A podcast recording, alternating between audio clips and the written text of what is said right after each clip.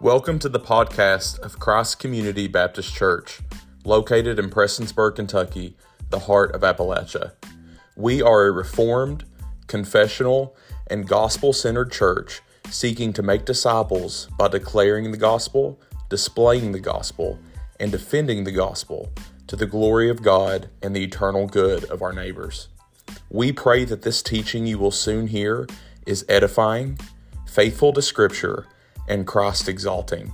Come join us for worship this Lord's Day. For more information about CCBC, visit ccbcprestonsburg.org.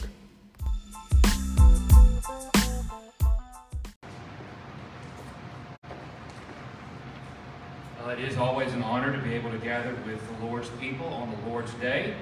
And I would invite you to take your Bibles with me and let us turn to Psalm 84. Psalm 84.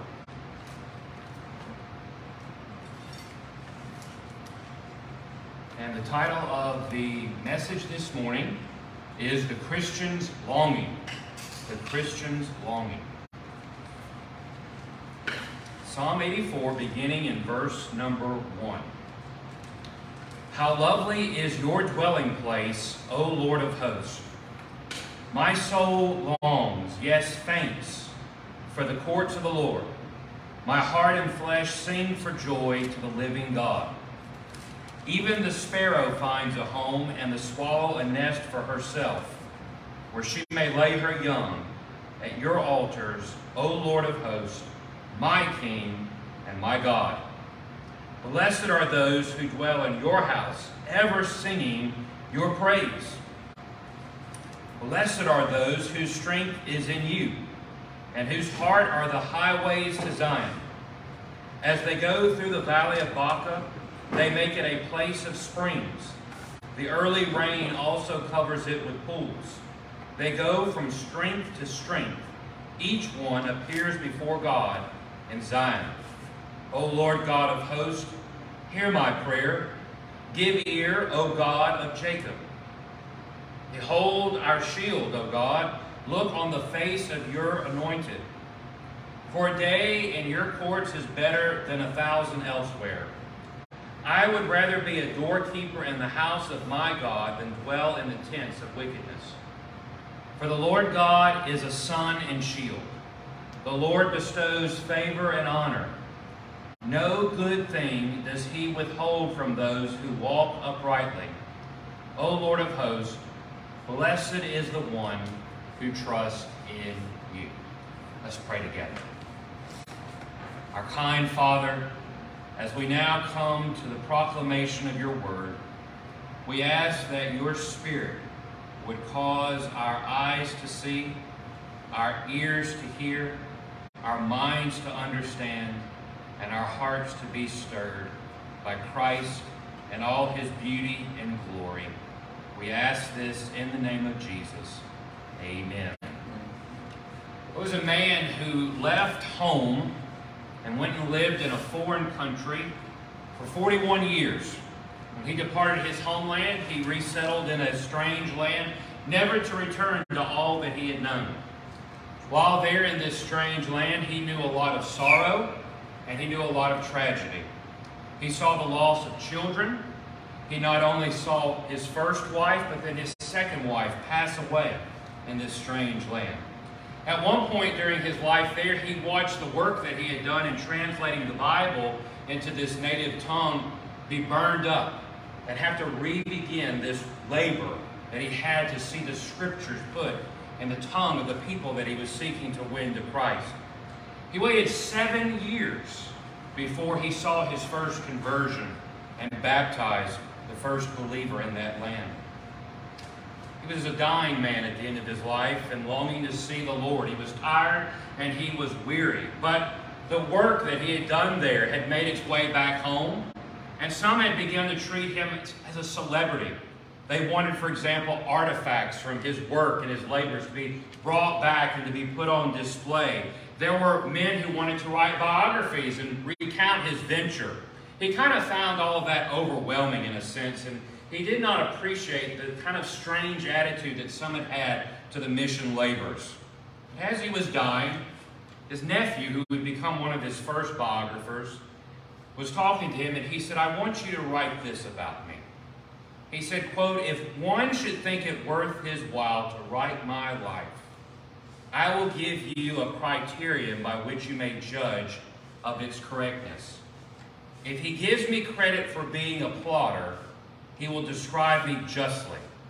Anything beyond this will be too much.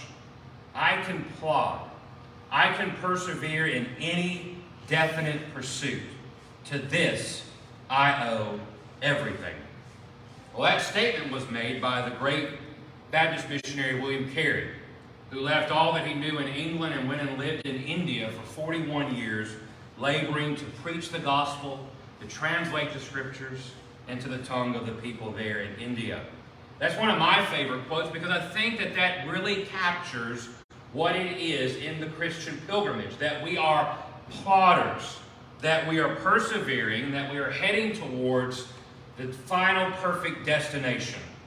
That is the full presence of the living God for all eternity. It is therefore a life of plodding. And our means of doing so is found here in Psalm 84. It is the longing of the plodder, the Christian's longing. Just real quick, as far as context, Psalm 84 is a part of the section of the Psalms that is from Psalm 78 to Psalm 85. Psalm 78, many think that this section kind of is reflective, or maybe these Psalms were written after the Israelites had been in captivity in Babylon. And so if we keep that as kind of the frame, Psalm 78 is a retelling of Israel's history, of their disobedience. Their unfaithfulness is contrasted with God's faithfulness. They're exiled out of the land as punishment for their disobedience. Psalm 79 is dealing with the destruction of the temple in Jerusalem. And Psalm 80 is a prayer of the people for God to restore the temple, restore them to that place in Jerusalem. Psalm 81 looks to the day when all of the feasts that the Israelites had celebrated find their fulfillment in the one who is to come by Yahweh then judging those gods of the earth, the false idols. And then in Psalm 83, he will judge the nations that had opposed the people of God. Our text, Psalm 84, is the pilgrim who is longing to dwell in Zion, to be in the presence of a living God. And Psalm 85 is then the worship of this God, worshiping the Lord due to his righteousness and his steadfast love for his people. So for us, uh, this pilgrim, who in the immediate context would have been an old covenant believer, going up to Jerusalem, but we see the parallels that it has for us as believers in Christ, as true Christians. We long for true Zion, for the presence of the living God. All of these Psalms point ultimately to Christ and what He has done. He is the one who brings about a new exodus and he has called us unto himself. First Peter describes us as elect exiles. We are sojourners, and we are sojourning to Zion. We are longing for that new Jerusalem. We know right now in part what Christ has done, but we are longing for the fullness of his glory, for the completion of our salvation. For the Israelite in the Old Testament, they were required three times a year to go up to Jerusalem for the feast of Passover, of tabernacles or booths, and for Pentecost. And the psalmist here is one of those men going up to Jerusalem, and he is filled with great expectation of gathering with the people of God in the house of God to worship God. And for us as Christians, we long for the fullness of God's presence during our pilgrimage as we are sojourning to Zion. And the road and the journey is hard. And we draw strength from Zion itself for the pilgrimage. And we only know satisfaction in this pilgrimage by the divine goodness of God that comes from Zion. So in our text, I want us to see three longings that the Christian has. The Christian longs for God's presence.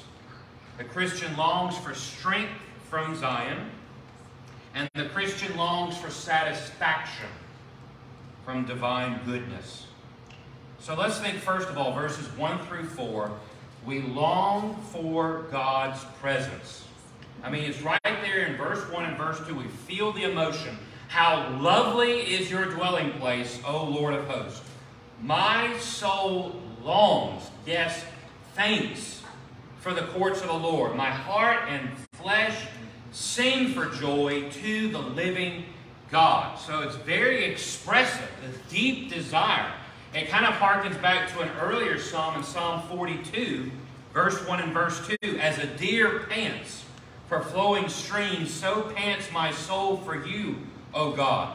My soul thirsts for God, for the living God. When shall I come and appear before God? Herein is the question that is in front of every person. How do I find true contentment and happiness? If we were just to go walk down the street and ask people, where is true happiness and contentment found, we would get a multitude of answers. But all of the answers that we would give as men and women based upon the things of this earth, they are temporal, they're fleeting, and they only give a passing satisfaction. Where is real joy at, though? Where is real happiness? Where, where is the true good at? And the answer is found in what the psalmist longs for. It is only found in the living God. It is only found in Him. Only in God do we find contentment and delight that satisfies the soul. And so the psalmist, when he says, How lovely is your dwelling place, that dwelling place in, in Jerusalem here, the temple, before that, the tabernacle. Yes, they were, they were places that had some beauty to them, but I don't believe the psalmist is saying how lovely is in the tabernacle the tapestry, or in the temple the gold there. Now, this is equated with the Lord Himself. The dwelling place of God is equated with God Himself. How lovely are you, O Lord. For when the old covenant Israelite came into the temple in Jerusalem, he knew that he was entering into a literal structure, but that there was something spiritual that that structure represented. It was where God dwelt at at that time. He dwells here in the temple on Mount Zion. And so the psalmist longs to be again at the temple in Jerusalem because that is where God is. And he wants to be there in the presence of the Most High. Why does he long for the presence of God? Why would we long for the presence of God? Well, as the Second London Baptist Confession says in chapter 2 on God and the Trinity, paragraph 2, it, it has this opening statement God, having all life, glory, goodness, blessedness in and of himself. That is why he longs for the presence of God. That is why we long, for there is only in God are these things found. God's dwelling place is nothing but pure goodness and glory. The psalmist addressed him as the Lord of hosts. He is the Almighty God, and this Almighty One invites us, mere creatures, that He has redeemed to come into His presence and commune with Him. So when the psalmist says the dwelling place of the Lord is lovely, yes, the temple was beautiful in an architectural point of view, but it's beyond that. It's because God is there. And that is why it is lovely and beautiful The question for us this morning is Are we yearning to be in the presence of God? To gaze upon Him and see Him in all of His glory and all of His beauty?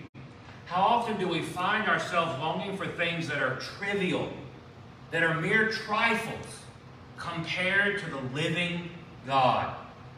David says in Psalm 27 4, One thing have I asked of the Lord that will I seek after, that I may dwell in the house of the Lord all the days of my life, to gaze upon the beauty of the Lord and to inquire in his temple. Herein is the greatest desire our hearts can have. That is that we may gaze upon him, learn of him, fellowship with him. It is for us this morning that we would long to have sweet communion with the living God.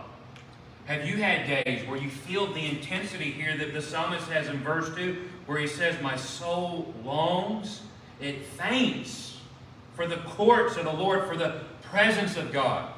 My heart and flesh sing for joy to the living God. You can translate it this way My heart and my flesh cry out for the living God. So, an intense, passionate desire to know Him, to adore Him, to commune with Him. An 18th century Baptist pastor, Samuel Eyles Pierce, wrote a commentary on the Psalms.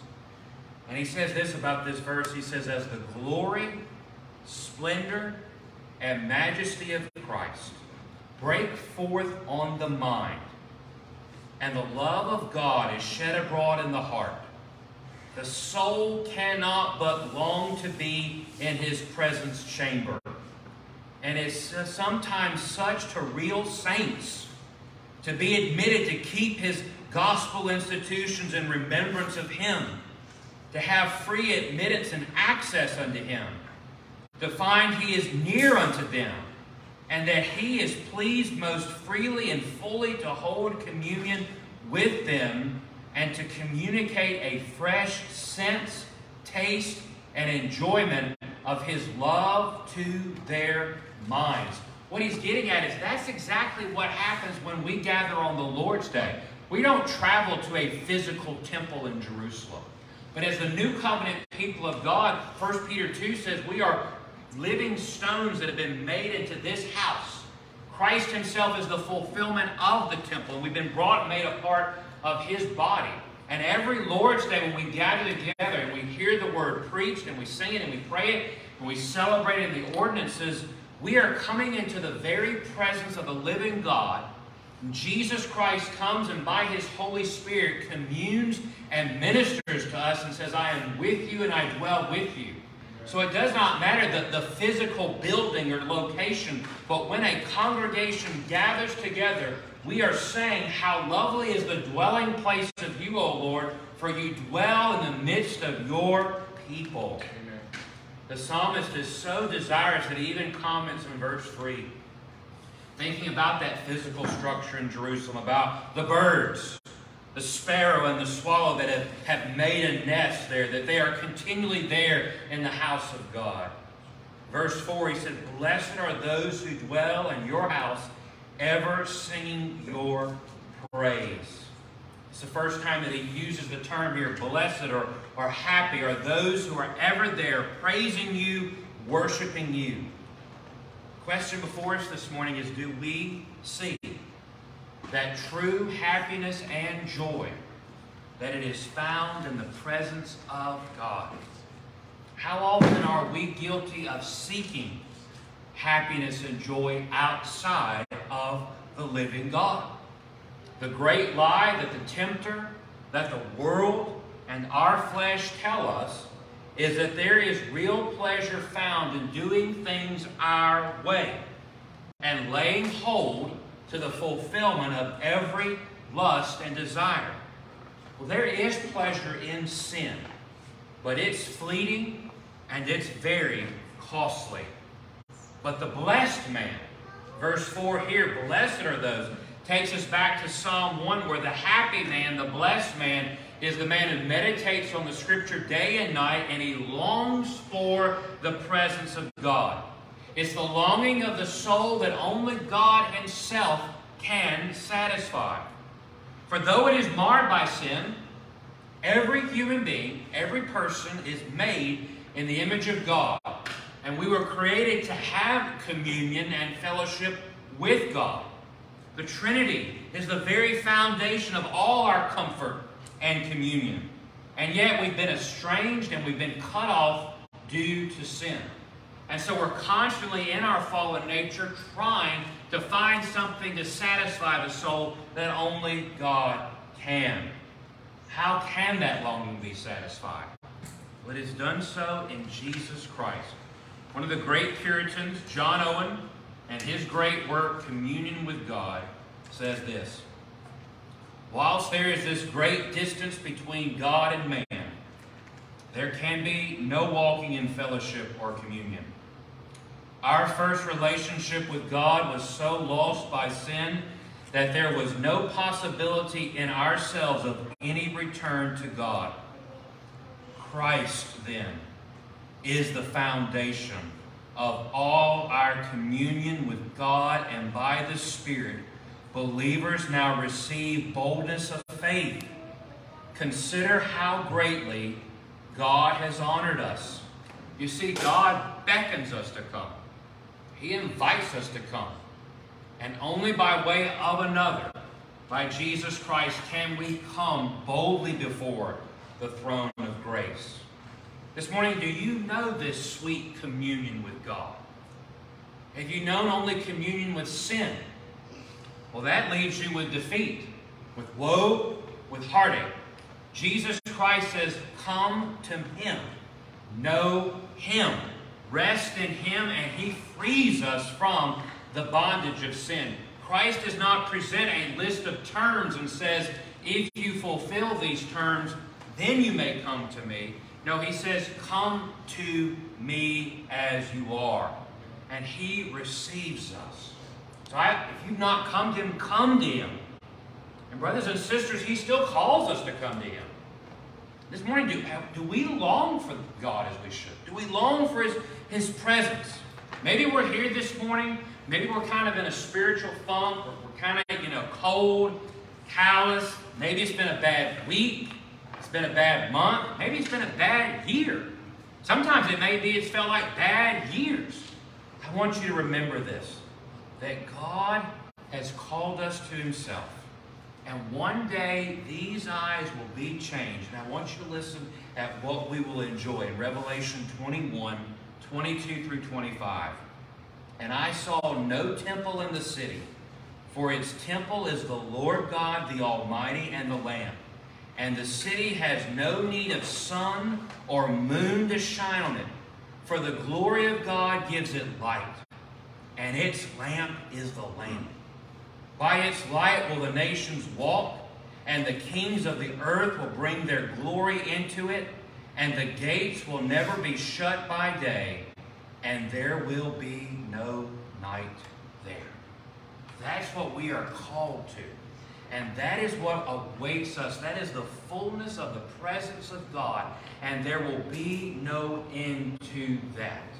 So, that is what we long for. But I want you to see now, second, that longing is in a pilgrimage. And we long, therefore, for strength for the pilgrimage from Zion. Verses 5 through 8. Notice how the psalmist longs for strength. He said, Blessed are those whose strength is in you and whose heart are the highways to Zion. As they go through the valley of Baca, they make it a place of springs. The early rain also covers it with pools. They go from strength to strength. Each one appears before God in Zion. O Lord God of hosts, hear my prayer. Give ear, O God of Jacob. So we think about in the immediate context this old covenant saint making his way to Jerusalem for one of the annual feasts. He's on a pilgrimage. And that pilgrimage to the temple is symbolic of the pilgrimage that we are on spiritually to Zion. The language here in verses 5 through 8 speaks of it being hard at times, being difficult. And yet, pilgrims find strength in the Lord who makes the arduous journey into one of spiritual rest because of the strength that we gain from Zion. Notice in verse 5 he uses the term blessed or happy again. Are those whose strength is in you and whose heart are the highways to Zion, or whose heart is set on pilgrimage.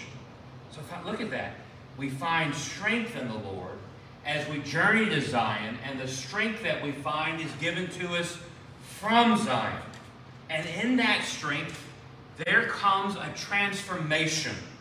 The term here, the Valley of Baca, it's debated over whether that was a literal place in Israel or if it's more of a, of a figure of speech. It's typological or allegorical because it literally means the Valley of Weeping.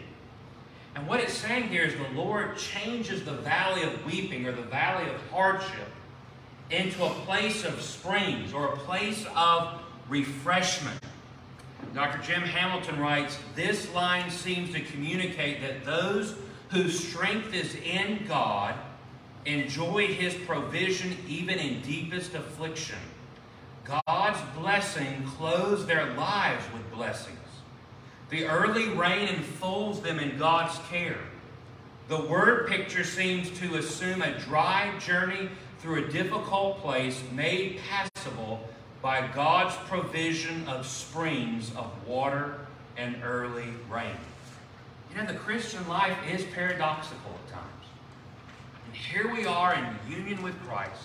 We have communion with the Almighty God, and yet there are seasons that feel very spiritually dry, that feel very hard, that are difficult. We're in this world, but we're not of the world. We're here, but we're not here in a sense. We live in a place of tension where we know that we have been saved and we know the grace of God and we, we know communion with Christ, but yet we don't know it fully. It's not perfect yet. We're saved by God's grace and we've been saved for all eternity. We've begun the pilgrimage from a place of strength, that we are in union with Christ, that we're indwelt by the Holy Spirit and we're adopted by the Father. And yet this journey is one where there are many valleys of Baca, affliction, challenges, battles. It feels like a war at times.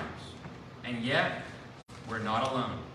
We do not go on this pilgrimage as a people in isolation who are depending upon our own strength, but we are united with the Son of God. John 16, 33, Jesus said, I have said these things to you that in me you may have peace. In the world you will have tribulation, but take heart, I have overcome the world. We are journeying to Zion, and we are in need of the grace of Zion for this journey. Brothers and sisters, we're a blessed people because we rest upon and find strength from the God of Zion. Our destination is His very presence, and we only will arrive there by way of His strength. That's why the psalmist said, Blessed are those who go from strength to strength. Each one appears before God in Zion. He has decreed the beginning and He's decreed the ending, and everything that happens in between, He sustains and brings us. And that's why the prayer there is in verse 8 O Lord, God of hosts, the Almighty God, hear my prayer. Give ear, O God of Jacob. Because prayer is our confession of our dependence and reliance upon Him. That we do need His strength. We, we dare not think for a moment that we can somehow sojourn by our own ability and our own might. We come before the throne of Zion with petitions and longings to be there and knowing that we rest upon the King of Zion to bring us safely through. Now, brothers and sisters, that means we must keep things in perspective. Because there are real valleys of weeping. There are real hurts and real pains that we suffer in this life. There are real tears that we shed. There are real seasons of grief. We can feel weighed down, and it feels as if we are being buffeted and punched over and over by Satan, by sin, and the world. And perhaps we can even get to such a low place in a valley where we begin to wonder is it really worth it? Is this pilgrimage worth it? Are my cries even heard by the God of Zion? It is worth it. It's absolutely worth it. Paul says in 2 Corinthians 4:17, "For this light momentary affliction is preparing for us an eternal weight of glory beyond all comparison." Amen. Paul said it's an affliction. It's real. But in perspective, that one day we will see and behold the full beauty, glory, and radiance of our Lord. That what those men on the Mount of Transfiguration saw for a moment we will see for all eternity, Paul says that's the eternal weight of glory. So, in comparison, it is worth it.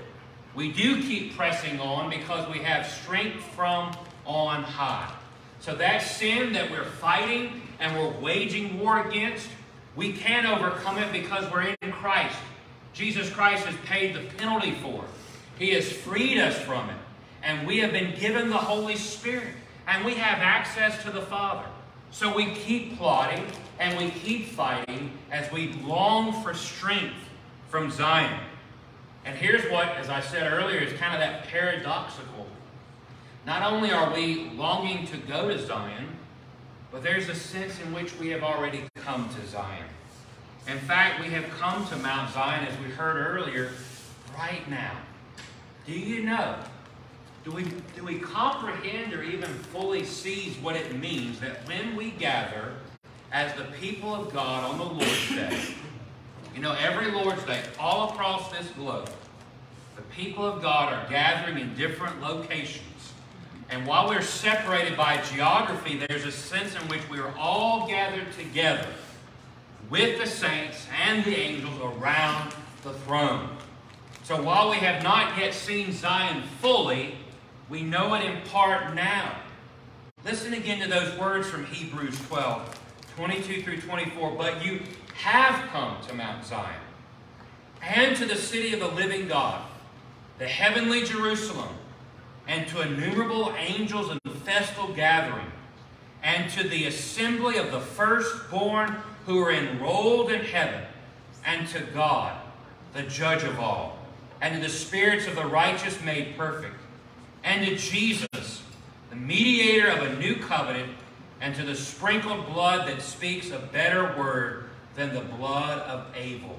May that lift our hearts up this morning to know we have come into the very presence of the living God here in this place and in this time. We've come together to Zion and we're confessing our need for strength and our longing for Zion. So you may be here today you might say, Preacher, the pilgrimage feels like a rough patch of life right now. I want you to know you have come to Mount Zion. You have come into the presence of the Almighty God. And every Lord's Day, He, by His gracious means, by the Word and the ordinances and prayer and fellowship, gives us strength week after week after week to continue the journey. For those Old Covenant saints that had to travel that is why he was filled with a great longing. No doubt there were many Israelites who moaned and groaned about having to go up to the temple. Growing up, I promise you, my mom and dad, we were at everything every time at the church. The doors were open. And I promise that there were many times I felt as a kid, do we have to? Do we have to go? Brothers and sisters, there's a big difference from when do I have to that I get to. And we get to come and gather together and worship the Lamb. So in this journey, the Christian longs for that presence of God. He longs for strength from Zion to make the pilgrimage. And then I want you to see third, in that pilgrimage, he longs to be satisfied. Satisfied by divine goodness. The psalmist says some very remarkable things in these last verses of the psalm. In verse 9, he says, Behold our shield, O God. Look on the face of your anointed. For a day in your courts is better than a thousand elsewhere. I would rather be a doorkeeper in the house of my God than dwell in the tents of wickedness. For the Lord God is a sun and shield. The Lord bestows favor and honor. No good thing does he withhold from those who walk uprightly. O Lord of hosts, blessed is the one who trusts in you. You see, the psalmist here understood what the journey to the temple was really about. Those feasts that they were to go up to three times a year, at Passover and at the booths and the Pentecost, that was an ordained means that God had given to the people. And they were to reflect and to worship and to celebrate His goodness. But each of those feasts were pointing to some greater reality. And by faith, that true Israel and ethnic Israel saw what those things were communicating. That God had promised that the true son of David would come. And he would bring about the true Exodus that was typified by Moses. That hope centered upon the anointed one, the Messiah, who would come and restore the people of God. And he would spread his glory so that it would not just be there in the location of the Jewish nation, but to the ends of the earth. That God's presence would fill the entire globe. In that sense, the Messiah would do, as the second Adam, what the first Adam failed to do. The first Adam was to take the garden that was, in a sense, a, a temple, and he was to expand it across the entire globe. He failed to do. That. Well, Jesus Christ comes. And he is the full, perfect temple of the living God. And he is building a people from every nation and tribe and tongue. And his glory is going to the ends of the earth. That is why in verse 9, the psalmist begins here Behold our shield, O God. Look on the face of your anointed. This is the prayer. And it is a prayer for a reference to the Messiah that only through the Messiah will all these things that he's longing for come to pass. It is in the Messiah that true happiness and joy will be found. The psalmist connects the protector of God's people as the one who brings favor to the people in the presence of the Almighty God. And he says then in verse 10, a, a verse that's very often quoted for a day in your courts is better than a thousand elsewhere. I would rather be a doorkeeper in the house of my God than dwell in the tents of wickedness. The psalmist is saying that in the presence of God, there is where true goodness is found. There is where true beauty is found. There is where true contentment is found. The blessing of God that is found in the presence of God is not found in the tents of wickedness. Yes, there, there's real pleasure in the tents of wickedness, but it is something that is fleeting and it is passing. In God's house, in His dwelling, there is real contentment and satisfaction, a true pleasure and happiness. For with God, the joy with Him is not a vapor it is a joy that lasts and only deepens the closer we get to Zion. The only way we know this blessing is by way of the Messiah, for he is the mediator and the redeemer. Our only hope, therefore, is in the coming of the anointed one, in Christ. C.H. Spurgeon said, under the most favorable circumstances in which earth's pleasures can be enjoyed, they are not comparable by so much as one in a thousand to the delights of the service of God.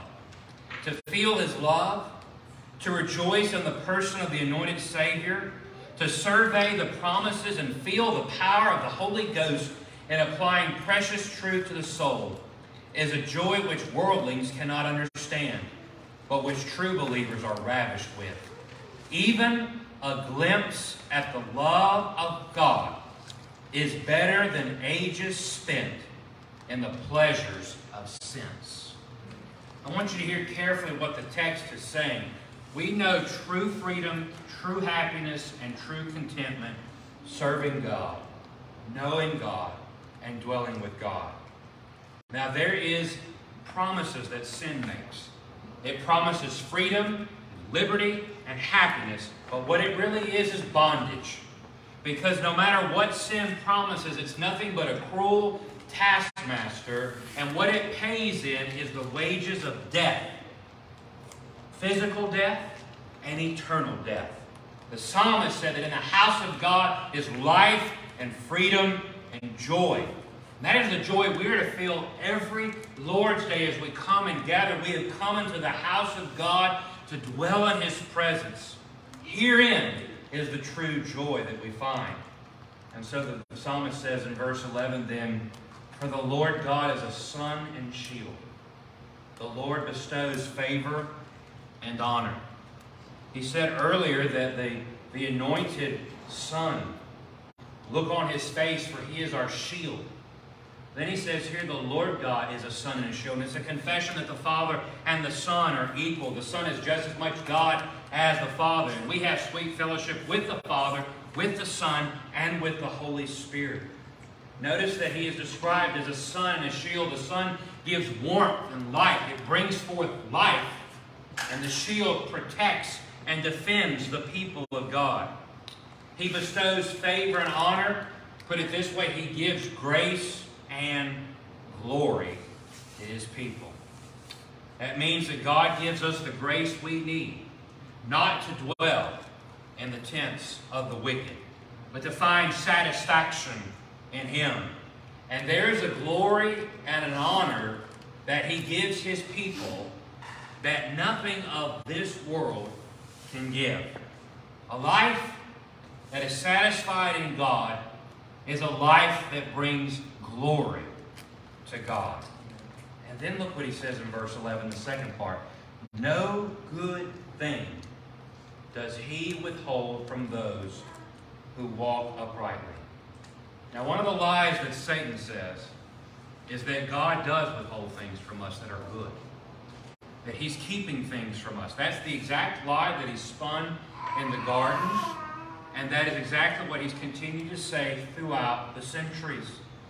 But I want you to know that the things that God prohibits, that God commands us not to do, it is for our good. He knows what He is doing. His law is for our good. Those things that He calls bad, they are bad. But those things that are good are truly good. It is not that God is wanting us not to enjoy something that is truly good. He calls us to enjoy that which is perfectly good. He calls us to enjoy Himself. So, beloved, remember, He does all things for our good. And that which is truly good, He does give us, and He never holds that back. And so, by the power of His favor, of His grace, we can reject those lies from the evil one, and we can know that God does give us what is good. God gives us what is best. How can we know that? Because when we were wicked and ungodly, Christ died for us. He has given us His only begotten Son.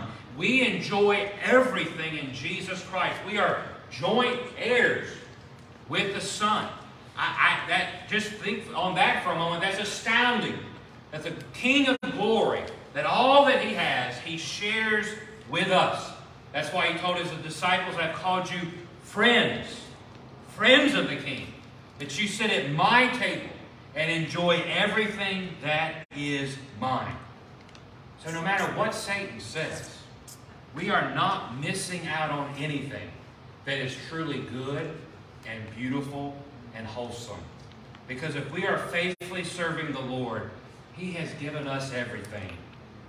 That's why Paul said in Philippians 4 19, And my God will supply every need of yours according to His riches and glory in Christ. So that's why the psalmist then says, O Lord of hosts, blessed, happy again is the one who trusts in you.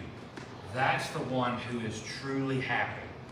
The one that knows that he needs or she needs the strength of the Lord to be satisfied with divine goodness.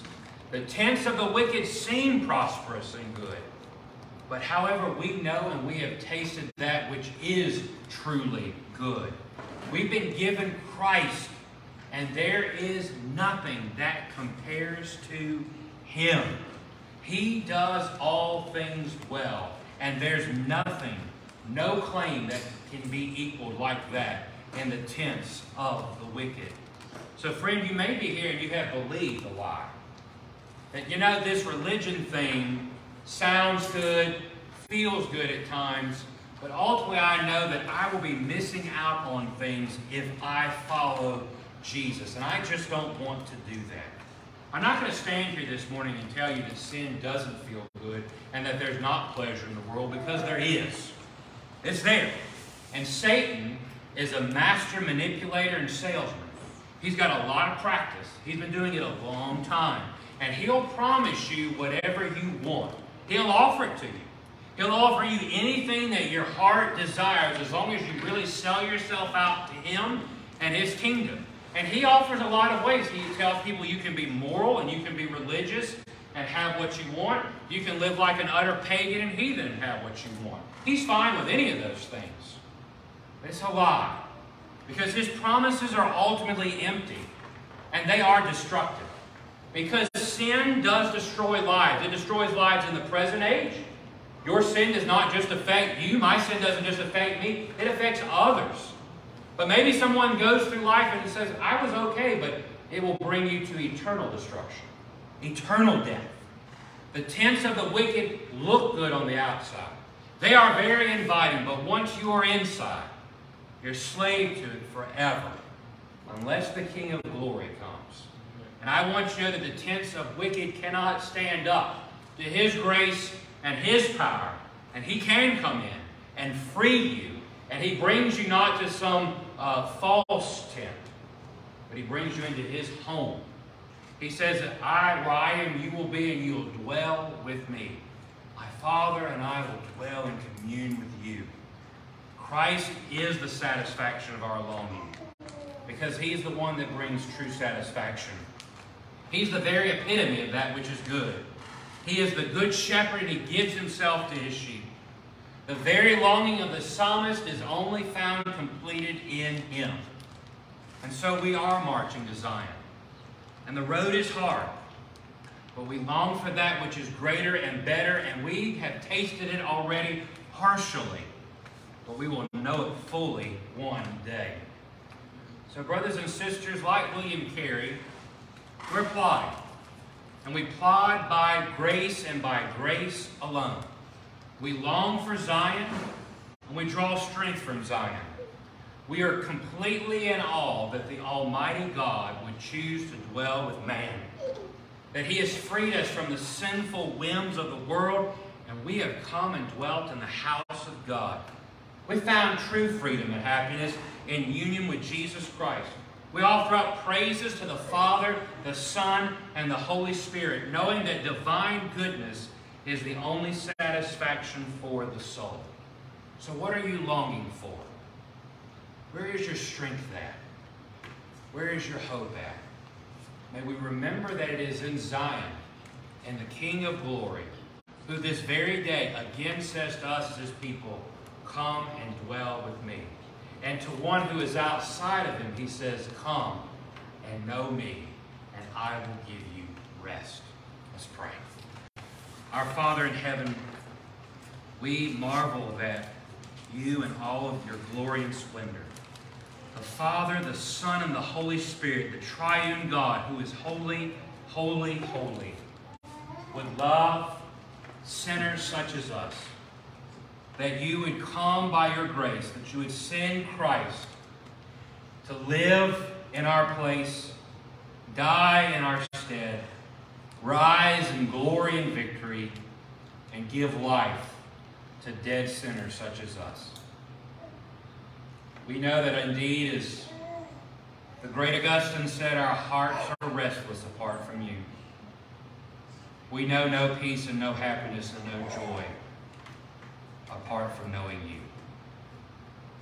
And whether we've been a follower of Christ for just a few days, months, we've been following him for many years in this pilgrimage, may the hearts of your people here today be revived. May we know deeper the longing and to cry out and to know our God. That your kingdom come, your will be done. And we pray this morning, come quickly, Lord Jesus, that we might be with you and in your presence for all eternity. We thank you for the means of grace that you give to us during the pilgrimage to strengthen, for your word. And even as we would come here in a moment to the Lord's table, that whereby you refresh our souls and remind us that we are not alone in this pilgrimage. We confess our need of strength from Zion. And pray even now, O oh God, that one who is in the death of sin, who is in bondage to the devil, that your spirit would come and bring freedom and life in Jesus Christ to them. We ask these things in the name of Christ, our Lord and Savior. Amen. Amen.